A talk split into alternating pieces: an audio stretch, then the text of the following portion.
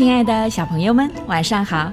这里是飞视频的晶晶姐姐讲故事节目，我是你们的好朋友晶晶姐姐。今天给你们带来的故事是《小熊的柠檬镇》。小熊觉得自己住的橘子镇太杂乱了，我要去找一个自己的镇子。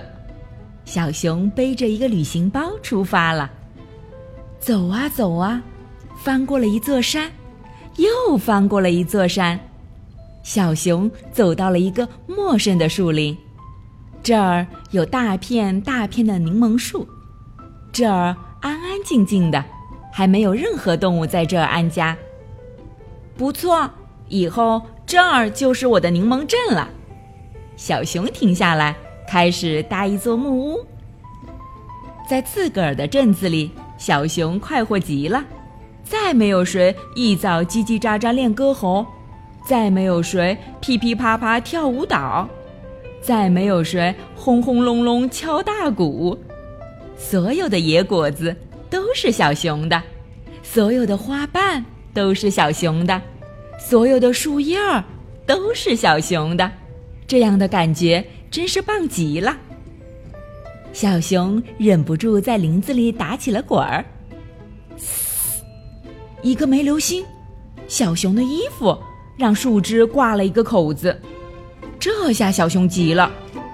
以前衣袖破了，只要找橘子镇的小兔子用兔毛缝一缝就好了，现在怎么办？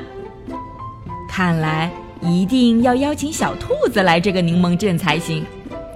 小熊只好走出自己的镇子，翻过了一座山，又翻过了一座山。到原来的橘子镇，盛情的请来了小兔子。小兔子帮小熊缝好衣袖，在小熊的柠檬镇安了家。可是这一天，小欢在溪边看到自己的影子时，突然想到自己已经很久没有拍照片了。以前橘子镇的小鸭子摄影师可是天天来给小欢拍相片。然后配上有趣的解说，让小欢开怀大笑的。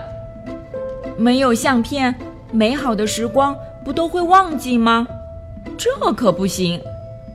小欢翻过了一座山，又翻过了一座山，到原来的橘子镇，盛情地邀请小鸭子到小熊的柠檬镇来。小鸭子帮小欢拍了很多的相片，在小熊的柠檬镇。安了家。再后来，小灰鼠、小刺猬、卷卷羊，都一一被邀请到了小熊的柠檬镇。这天早上，小熊被一阵叽叽喳喳的歌声吵醒了。他走出屋子，揉揉还没睡醒的眼睛，说：“咦，我怎么又回到橘子镇了？”“对呀，对呀。”小兔子、小獾、小鸭子，他们说：“这儿真跟原来的橘子镇一模一样呢。”好了，小朋友们，《小熊的柠檬镇》这个故事就给你们讲到这儿了。明天继续来听晶晶姐姐讲故事吧。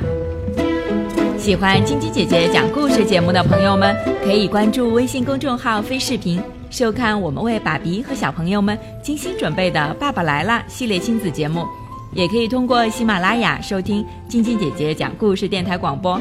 宝贝们的家长可以将小朋友的生日、姓名和所在城市等信息，通过非视频微信公众号发送给我们，我们会在宝贝生日当天送上我们的生日祝福哦。小朋友们，祝你们做个好梦，晚安。小点点也祝你做个好梦，晚安。